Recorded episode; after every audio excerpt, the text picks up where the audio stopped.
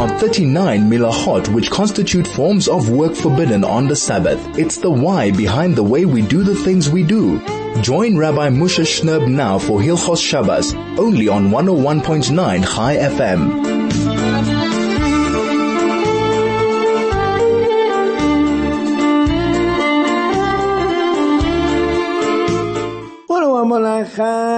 and this is Soul to Soul on your radio, Erev Shabbos Kodesh, Pashas Devorim, begin the final book of the Torah and prepare, of course, for the momentous day of Tisha B'Av, which will take place this, this week.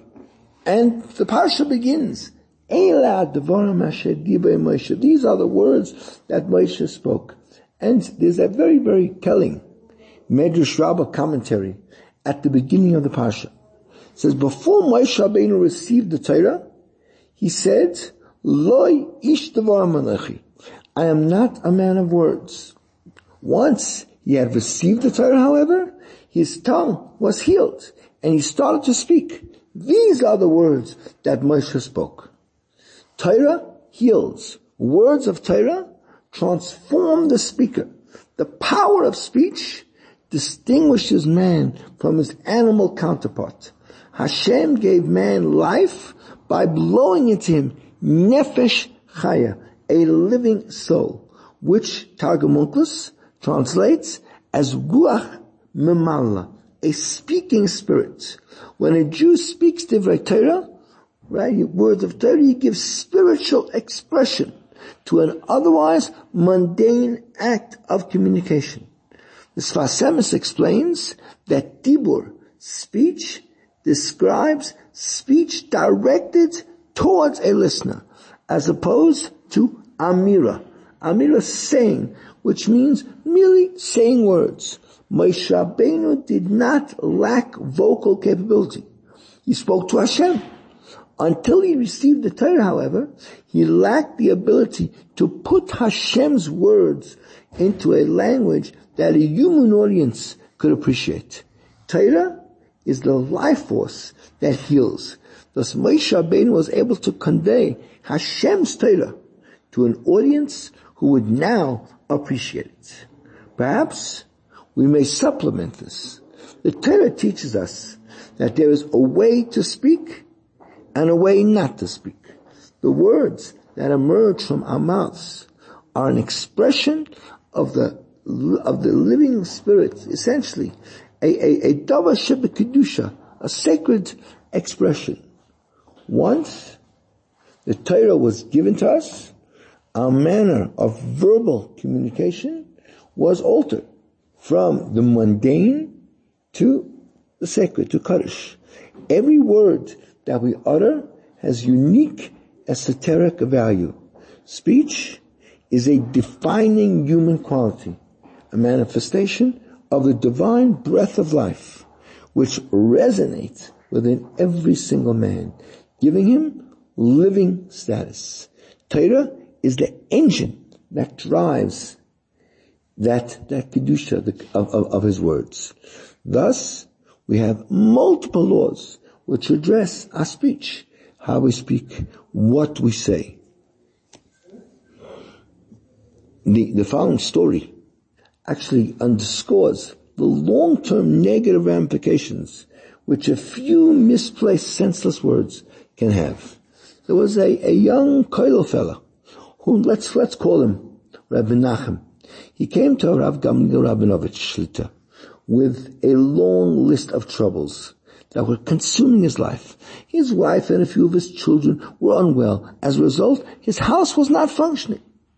This put a strain on whatever income he had. He asked the Rav if perhaps his wife's name, she was named for an aunt whose life was filled with misery, might be the reason for their terrible troubles. Should he change his wife's name? Rav Gamliel instructed him to go to Rav Yisrael Yaakov Fisher, who was the Raavad of, of Yerushalayim, to seek his advice. They went to see Rav Fisher, who after listening to the man's tale of woe replied, your problems stem from the fact that you once hurt someone's feelings. This must be corrected before you may expect a resolution to your troubles. So Rabbi Nachem was floored.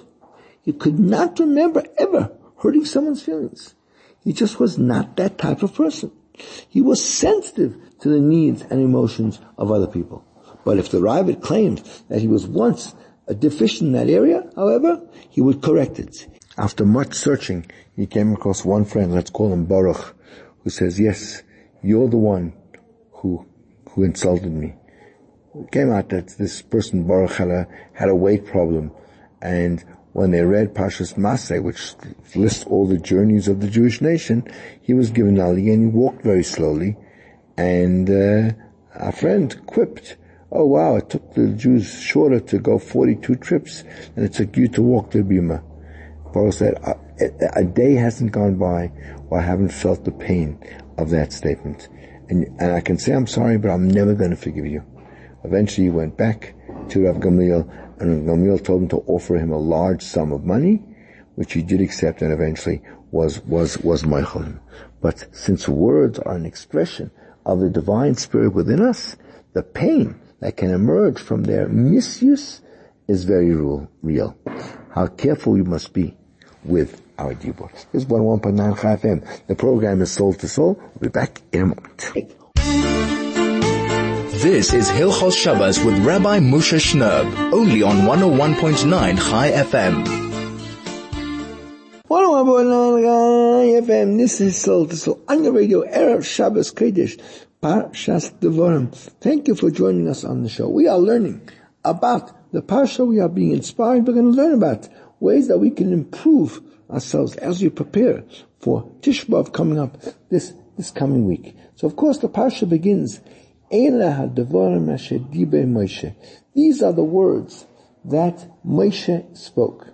Now Rashi explains that Devarim, words, is a reference to the words of Techacha, of rebuke, that Moshe Rabbeinu conveyed to the Jewish people.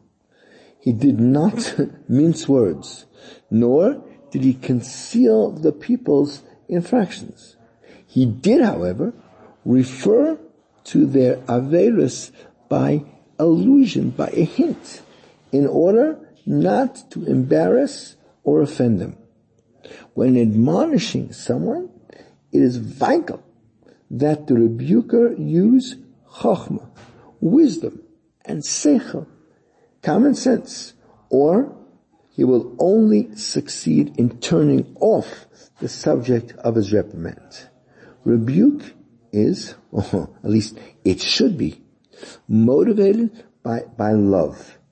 Hashem reprove, reproves us as a father rebukes his errant son. The father cares about his son with boundless love. The Malbim writes, that reproach is a sign of love. One who loves wants to see positive change in his son. Woe is to the son whom his father does not ever scold because that is a sign that he has given up on, on him. Rebuke that is meant to inflict pain, it is not rebuke. It is a hate-filled diatribe.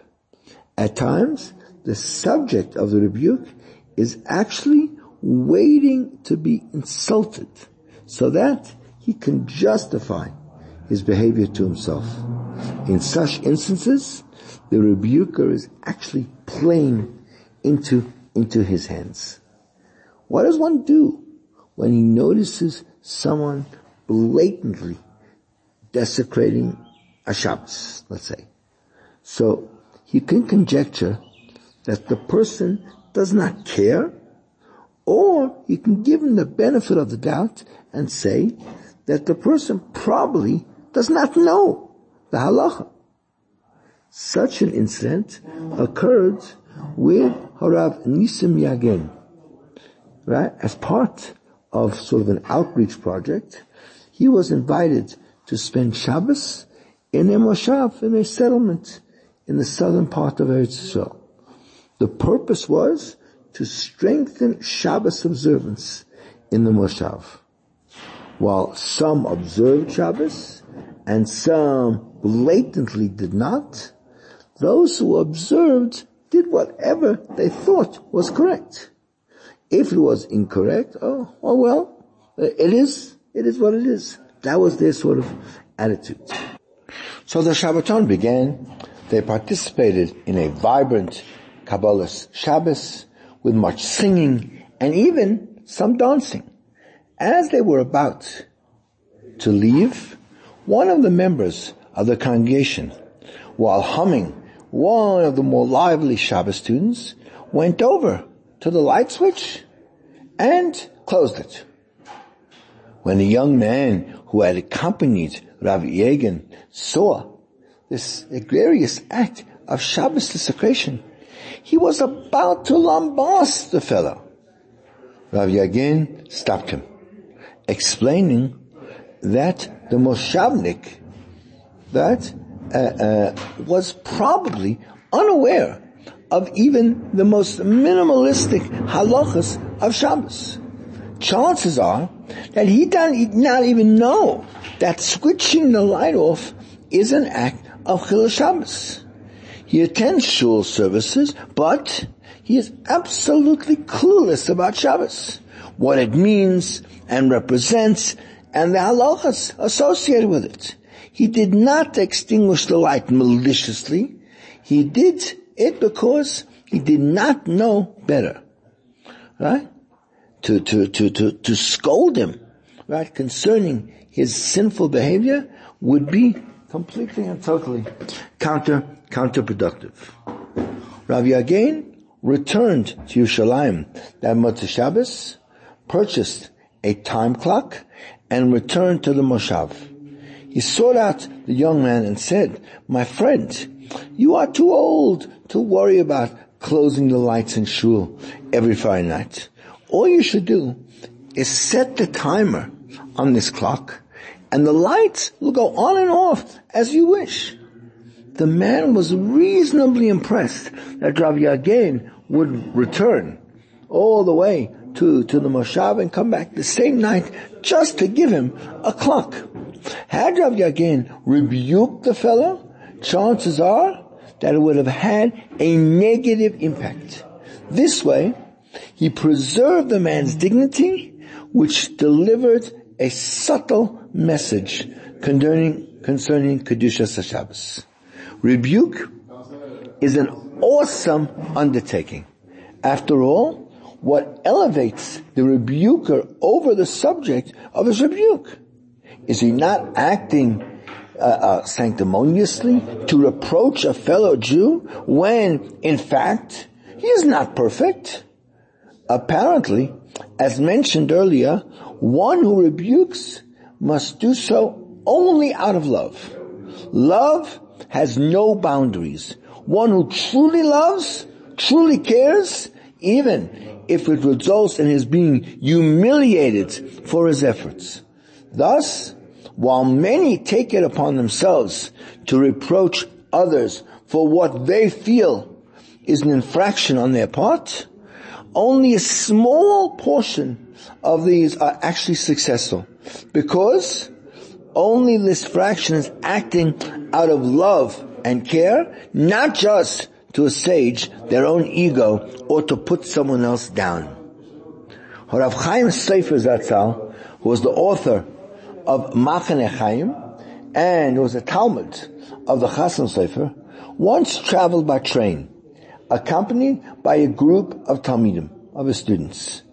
In their coach, the students noticed a man who appeared to be Jewish, but seemed to be totally alienated from religion. Sadly, this was not an unusual sight to behold in Hungary as well as in parts of Western Europe. Right? The Haskalah Jewish Enlightenment movement had done a job on the religious values and observance of our co-religions. This man had the audacity to pull out a non-kosher sandwich from his bag and proceed to eat. Not to be unexpected, the students were ballistic and, and were about to yank a sandwich from the man's mouth as a, as a precursor to the abuse they were about to heap upon him. The Machane Chaim quieted his students and asked, do you know anything about this man? From where he hails? What his background is, etc.? Do you even know the history which led to this point? The Rav proceeded to approach the man, to ask him where he had grown up.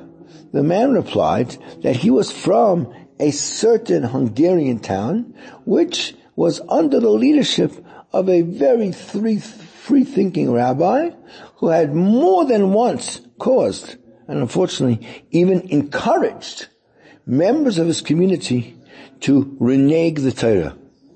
He had a, a deleterious effect on many members of the community. The Machane Chaim turned to his students and said, when you consider the pathology of this man's descent to his present spiritual nadir, you realize that he is not the sinner, but rather his background forcefully turned him away from religious observance. Prior to offering rebuke, we must take everything into consideration. This is 101.9 Chai FM. The program is Soul to Soul. We're going to come back with much more in a moment. This is Hilchos Shabbos with Rabbi Moshe Shnerb, only on 101.9 Chai FM. 101.9 Chai FM, oh this is Soul to Soul, back on your radio, Erev Shabbos Kodesh, Pashas Devarim, as we approach the Shabbos of what's called Shabbos Chazon, the Shabbos before, before Tisha B'Av. So let's talk a little bit about one of the seminal characters in the prediction in the Nevuah, in, in many of the kinnis that we say on Tisha B'Av, and that is of course Yirmiyahu Hanavi, where HaKadosh Baruch Hu gave him the terrible uh, function from the very, very beginning of his almost creation to be the one who was going to say prophecy about the Churban, as in fact it says in the very, very first uh, chapter, right? Uh, uh, uh we, we, read it in the Haftarah two weeks ago. It says, "Beterem etzracho Before I even created you in your mother's womb, yidaticha. I already had a relationship with you. And before you even were born, hikdashticha. I, I set you aside, I sanctified you. Novi la goyim saticha. I made you a prophet for all the nations. Now, based on this pasuk, the Chazal learn out that Yirmiyahu was, was set aside and picked, handpicked for his special job, even all the way back to the six days of creation, says the, says the Medrash. Oh my Yirmiyah. Yirmiyah said, Ribain Chalam, master of the universe. Ma What Averis that I have? Sha'anavim, sha'amdu lefanai, all the Navim who came before me, va'asidim la'moirachlein to come after me, you never used any of them as the agents to predict and, and prophesize about the, the destruction of the victors. Ela al yadi, why am I the one who gets this distinct privilege of being the one who's going to prophesize about the Churban? Amalai Hashem answered, Ad shaloi barosi What are you talking about? Even before I created the, the world, you were set aside for this, for this job. And in fact, the, the, the Medrash, the Pesikta Rabosi, in Divrei Hayamim, Chazal count Yirmiyahu amongst the four people that are called in Tanakh Yitzurim. In other words, special, special personalities that HaKadosh Baruch Hu created them specially for a particular uh, job. The other three are Adam Arishan, Yaakov, and Yeshaya. The Gemara Maseches Brochas on Daf Nun Beis brings that if someone sees Yirmiyahu in a dream, it's, it's not a good sign. It's a sign of impending punishment Right? And he says, the Gemara says, Shloish Nevi'im, there are three prophets. Haroya Sefer Malachim. If you see the book of Malachim, so Yitzap Gdula. You should hope for greatness. Wait for greatness. Yecheskel, if you see Yecheskel, Yitzap Chachma. You should anticipate receiving Chachma. Yeshaya, if you see Navi Yeshaya, Yitzap Nechama. You should wait and expect comfort. Yirmiyah, Yidag Min You have to worry that bad things might be happening to, to you. You know, it's the, the, the function of Yirmiyahu came into reality already when he was a child. The Medrash in Eiv, right, says that Yirmiyahu was born on Tisha B'Av, the actual day on which was going to be the, the Churban. The Medrash Bereshis Rabbah explains that the very conception of Yirmiyahu itself was connected to serious, serious averas that were done amongst the Jewish nation. As the Pasuk says, the day on which my mother gave, gave birth to me. says, that's referring to the day on which he was conceived. And the Medrash says that his father, Chilkiyahu, was a great, great tzaddik, did something that he actually had a relationship with his wife during the day, which normally is, is forbidden. Why did he do it? Because Izevel, the evil king, was busy killing all the prophets.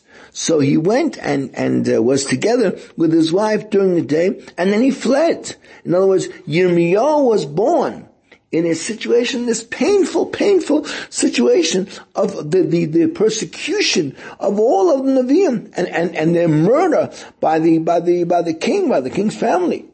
And, and most, most likely it doesn't mean that Izebel herself which was uh, who actually lived many years before Yirmiyahu, but the kings who came after her continued her terrible, terrible uh, uh, ways and and attacked and persecuted the Nevi'im mercilessly. And we need to understand why was Yirmiyahu chosen to be the Navi of suffering, the Navi of impending doom for the Jewish nation. Rashi in in Malachim brings a, a, a, uh, a footnote from the Ari HaKadosh, which says that Shlomo Melech had a relationship with the king of, of Sheba, and from that child came Nebuchadnezzar. Didn't know that. That Nebuchadnezzar came from Shlomo Melech. And doesn't mean that Nebuchadnezzar was Mamish, the son of, of Shlomo. The time claimed, of course, doesn't doesn't uh, work out, but it was uh, a descendant of, of Shlomo Melech. So that's what's explained in the Sefer Hadaras that they uh, they had this uh, daughter. Uh, the, the, union of Shlomo and King Sheba, Queen Sheba, had a daughter from whom came Nebuchadnezzar, who of course we know destroyed the first, the first Beis Hamikdash. And this is alluded to in Sefer Dirayam, where the Pasuk says, V'amelech Shloimei Nosan L'malkas Sheva, Shlomo Melech gave this queen of Sheba, Es Kol whatever she wanted, Asher Shola, everything she asked for, Milvad Asher Hebia El Amelech, except from being able to be uh, uh, intimate with the king, she went home, Avadeha her and her servants. And the, the last letters of the three words, Asher Sha'ala, that which she desired, are Hey, Resh, Hey, which means Hara. She became pregnant from, from, from him. And that's referring to the pregnancy that, that uh, she had from, from, uh, from Shlomo. In other words, he did milvad asher abi In other words, that even the intimacy, uh, uh, uh, uh, even the physical intimacy with the king, she was actually allowed. And through that union of Shlomo and Sheva came the person who did exactly the opposite of Shlomo. Shlomo built the Beis Hamikdash, and he, Nebuchadnezzar went and destroyed the Beis Hamikdash. The Chidah in a Sefer Midbar Kedemus brings a, the Medrash Eicha, which he brings from actually a, a, a manuscript. And he says, Amr HaKadosh Baruch. Hashem says to Yirmiyah, go anosais, go to anosais. Why? Shekol zaman shegirmiyah be'ir, as long as Yirmiyah is in the city, lahayu oivim nechnas The enemies couldn't go in there. And therefore, that's why HaKadosh sent him to the place called Anasais, and he went there. And as soon as he left, all the enemies came in and they set fire to the entire city and they burnt the Beis Hamikdash. And when, when came back to, to Yerushalayim, and he came, was halfway there, and he was going up one, one mountain close to Yerushalayim. Right? It was only three miles away. And he saw the smoke. And says straight away, Yirmiyahu tore his clothes and he put ashes on his head and he hurried to come and he was crying and walking and crying because through his mind flooded the memories of events that had taken place many years before when Yirmiyahu was a young lad and Nebuchadnezzar and Yirmiyahu used to walk together. And at that time Nebuchadnezzar wasn't a king, he was a, was a young pauper.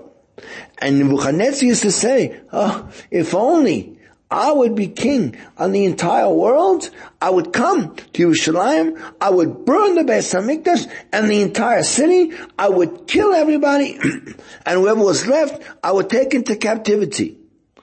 And Yirmiyahu saw Baruch HaKodesh that in fact what he was predicting for himself would actually take place. And whatever he had uttered in his mouth was actually going to happen.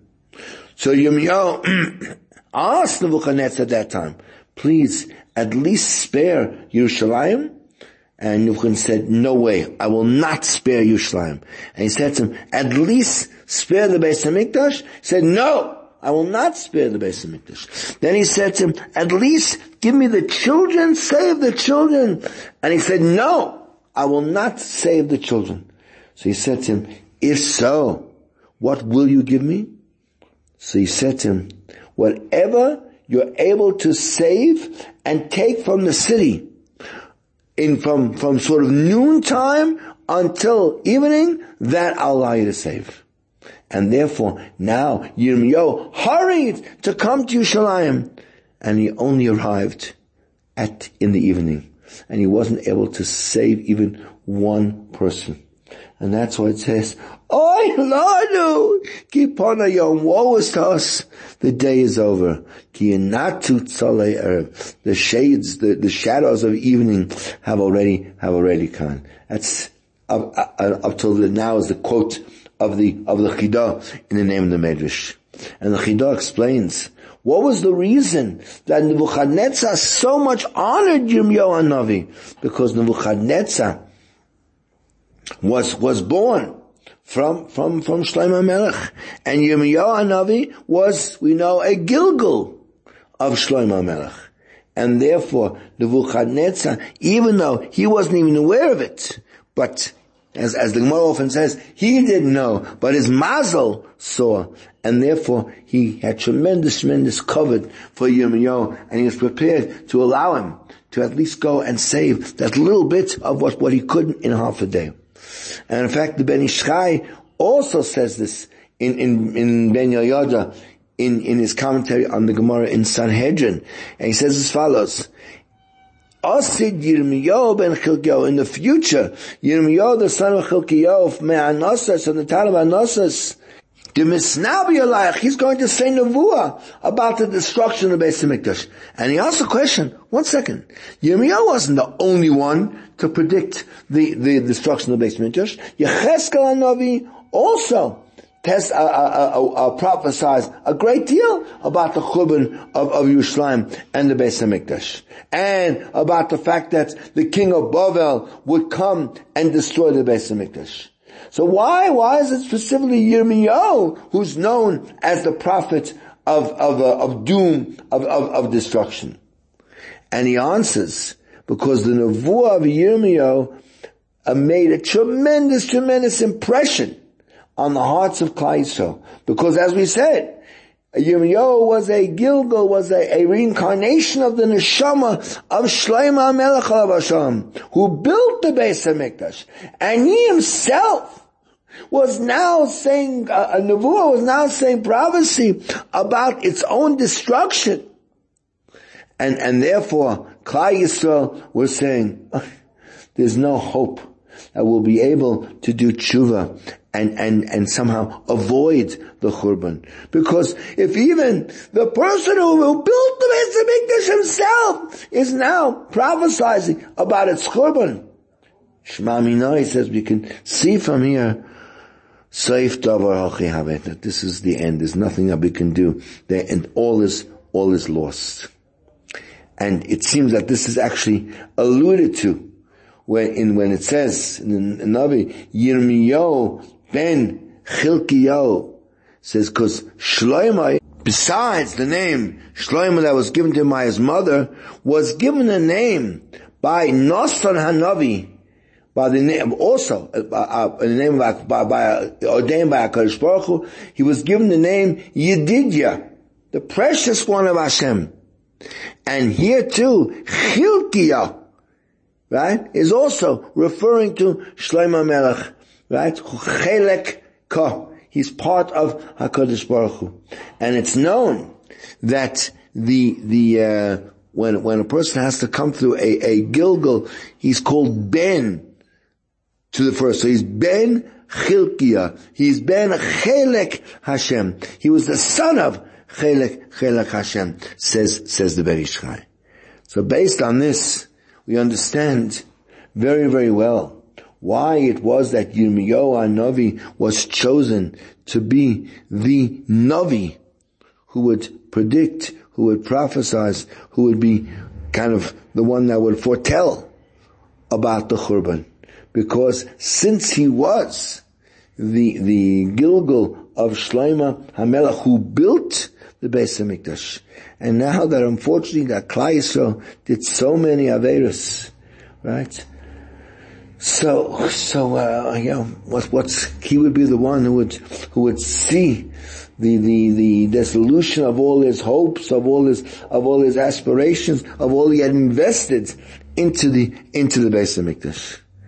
Furthermore, we now also can understand what HaKadosh Baruch Hu said to Moshe Rabbeinu, What HaKadosh Baruch Hu said, Novi Akim Lahem, says, says to Moshe Rabbeinu, don't worry, I, I, I will uh, appoint for them a Navi, a prophet, Mikerev Achem, from amongst their brothers, Kam Moicha, just like you.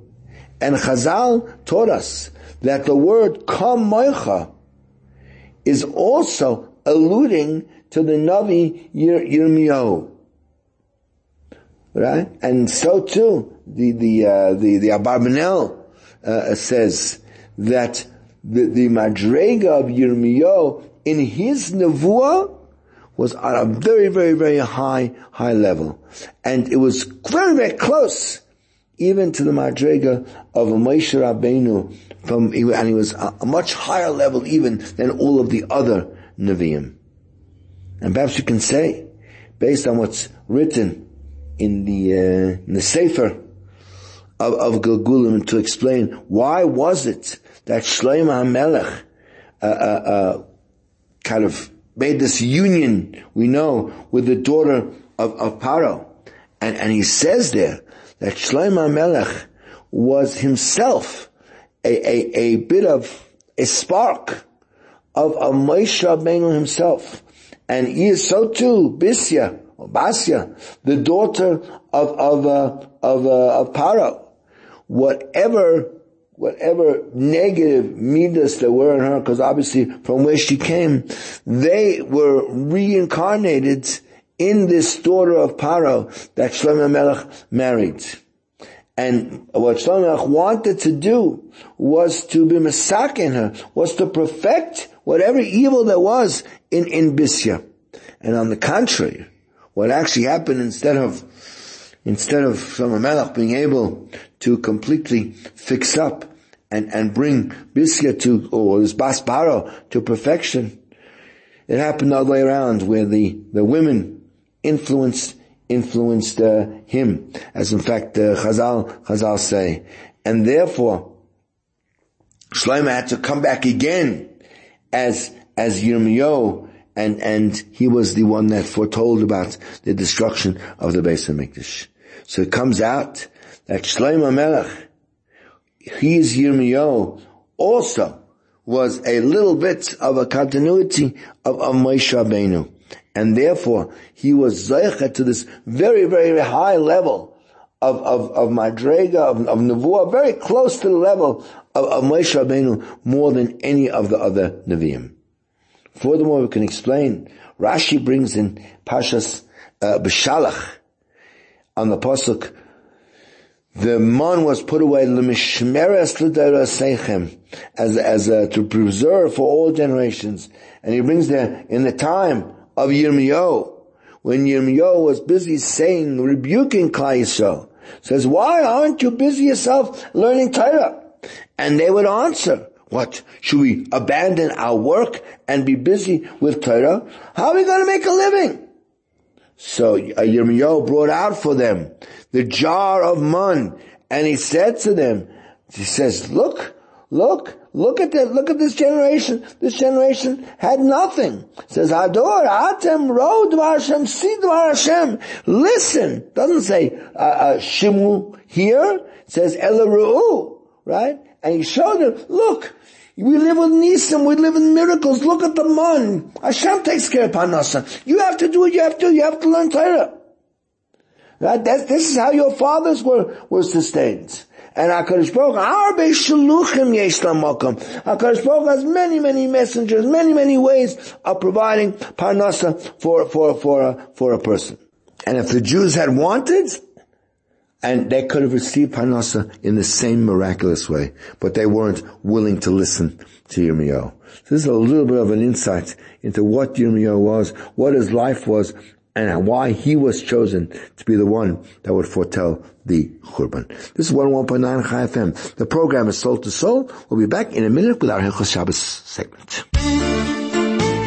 This is Hilchos Shabbos with Rabbi Moshe Shnerb, only on 101.9 Chai FM. 101.9 Chai FM. This is Soul to Soul on your radio. Erev Shabbos Kodesh Pashas Devorim Tovshin Pei Gimel. Shabbos Chazayin as we lead up to Tisha B'Av this coming week. Tisha B'Av of course will be on Wednesday night and on Thursday. Uh, but as we always do, let's just talk through some of the important times we need for this coming Shabbos. So the earliest time for lighting candles this afternoon is at 4.29. 4.29 is the earliest time you can bring in Shabbos, and boy, would we love to bring in Shabbos. It's just been such a busy week, Baruch Hashem, so much going on, but it'd be nice to sort of turn everything off and kind of disconnect and light those candles and usher in the Kedushas HaShabbos into one's home as early as one possibly can. 429 is the earliest if you can't make that, the latest time for Ben Lich this afternoon is at 5, 18, 18 minutes past 5 is the latest. And again, that is your deadline. By that time, everything should be ready. Everything should be in place. you you should be dressed. You should be food all ready. Whether load shedding, no load shedding. We've got to get it all together, and as Hashem, it should be a beautiful, beautiful Shabbos. Yes, for those who have been missing their their meat for the last two days, because obviously in nine days we're not eating meat. Shabbos, you can have as much meat as you have and as you want. In fact, you can finish it because obviously you can't eat leftovers during the week. So enjoy, enjoy the flesh, enjoy the company, enjoy some good zemiris, enjoy some nice Divrei Torah and make it a very, very special Shabbos because that's, that's in fact what it, what it, uh, is. Uh, the Shkia, uh, t- tonight is, is at 536. 536. That is absolutely latest for emergency situations. Make sure you're all done and all Shabbostic by then, 536. If therefore you want to Make sure you're davening uh, Maariv at, at night and not have to say Krishma again. All you have to do is wait until 5.54 and you can daven then Maariv properly and say Kriya Shema, and then you have a beautiful, beautiful long night. It'd be nice to be home in the in a warm house. It's going to be a little bit chilly tonight, I believe. So nice to be at home with some good, good hot chicken soup, and and to really enjoy the the beautiful the beautiful Shabbos. Tomorrow, of course, is uh, beginning of the final sefer of the Torah, Pashas Devarim, which is Moshe Rabbeinu beginning his uh, monologue that extends over the last month plus of of his life, and he recounts many of the unfortunate incidents that took place uh, for Klal Yisrael during the time uh, the forty years in the in the uh, in the desert. Uh, because it is Shabbos Chazon, the last of the three special uh, Shabbosas where we read Haftarahs of of uh, prophecies of Hakadosh Baruch Hu's uh, discontentment with our with our behavior. Of course, this week we read the very first uh, chapter of the book of Yeshaya, which begins with the words Chazon Yeshayahu ben Amoit, which of course gives this Shabbos its name, Shabbos Shabbos Chazon. The different hagim of whether that Haftarah is read in the trop of Eicha or certain parts of it. Every one place follows its uh, its own its own minig. Um, and yes, so that's that's the uh, that's the haftarah. Uh, of course, we do say avrachamim. Uh, uh, the perek for this Shabbos is perek base.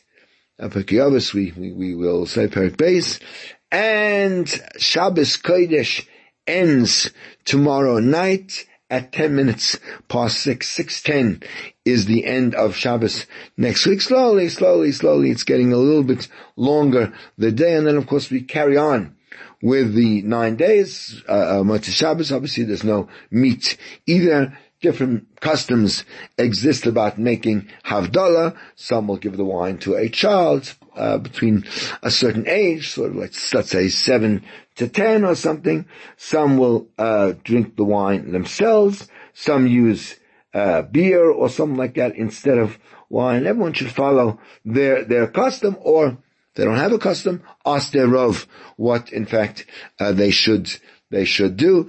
And of course, uh, we then have a few more days, Sunday, Monday, Tuesday, Wednesday, of course, is Erev, Erev Tishbav. Erev Tishbav, we know that we have a a meal, we have a, a supper kind of sort of uh, in the afternoon, uh, and then and then daven daven mincha, and then of course come back and have what's called the Suda Samafsekis, wash and have a bagel and, and, and some, and some egg or whatever it is and sit, sit on the floor.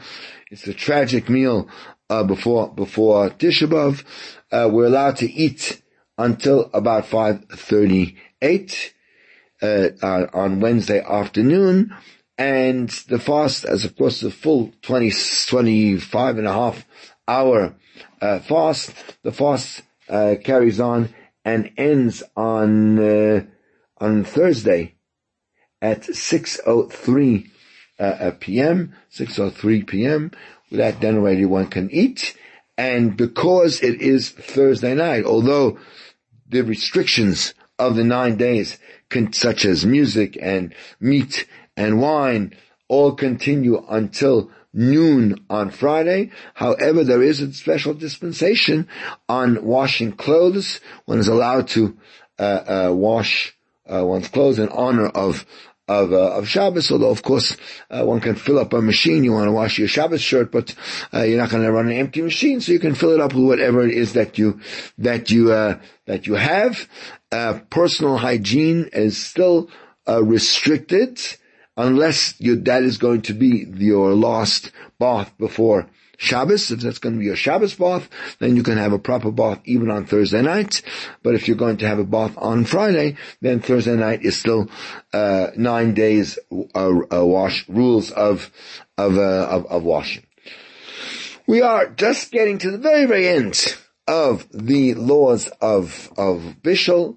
Um, been doing it for quite quite a few a few weeks. We spoke last week about an electric uh, geyser and how you can and mostly can't use it on, on, on Shabbos. But what about a solar, a solar geyser? So the prohibition to cook from the Torah is only heat that is generated by fire or heat generated by something that was heated by fire. Right? If you take a, a, a piece of metal and make it red hot, uh, in the flame, and then you want to cook on that, that is called toldadesh. That's called something that was heated by fire. That's forbidden. Right? Something that was he, uh, heated by the fire. But, uh, something heated by the sun, you're allowed to cook. Therefore, theoretically, you'd be allowed to take an egg and put it in a place where the sun is very, very strong, up to the point where you get a fried, whatever, a fried egg, and you can have that on Shabbos. There's no problem with all that like that.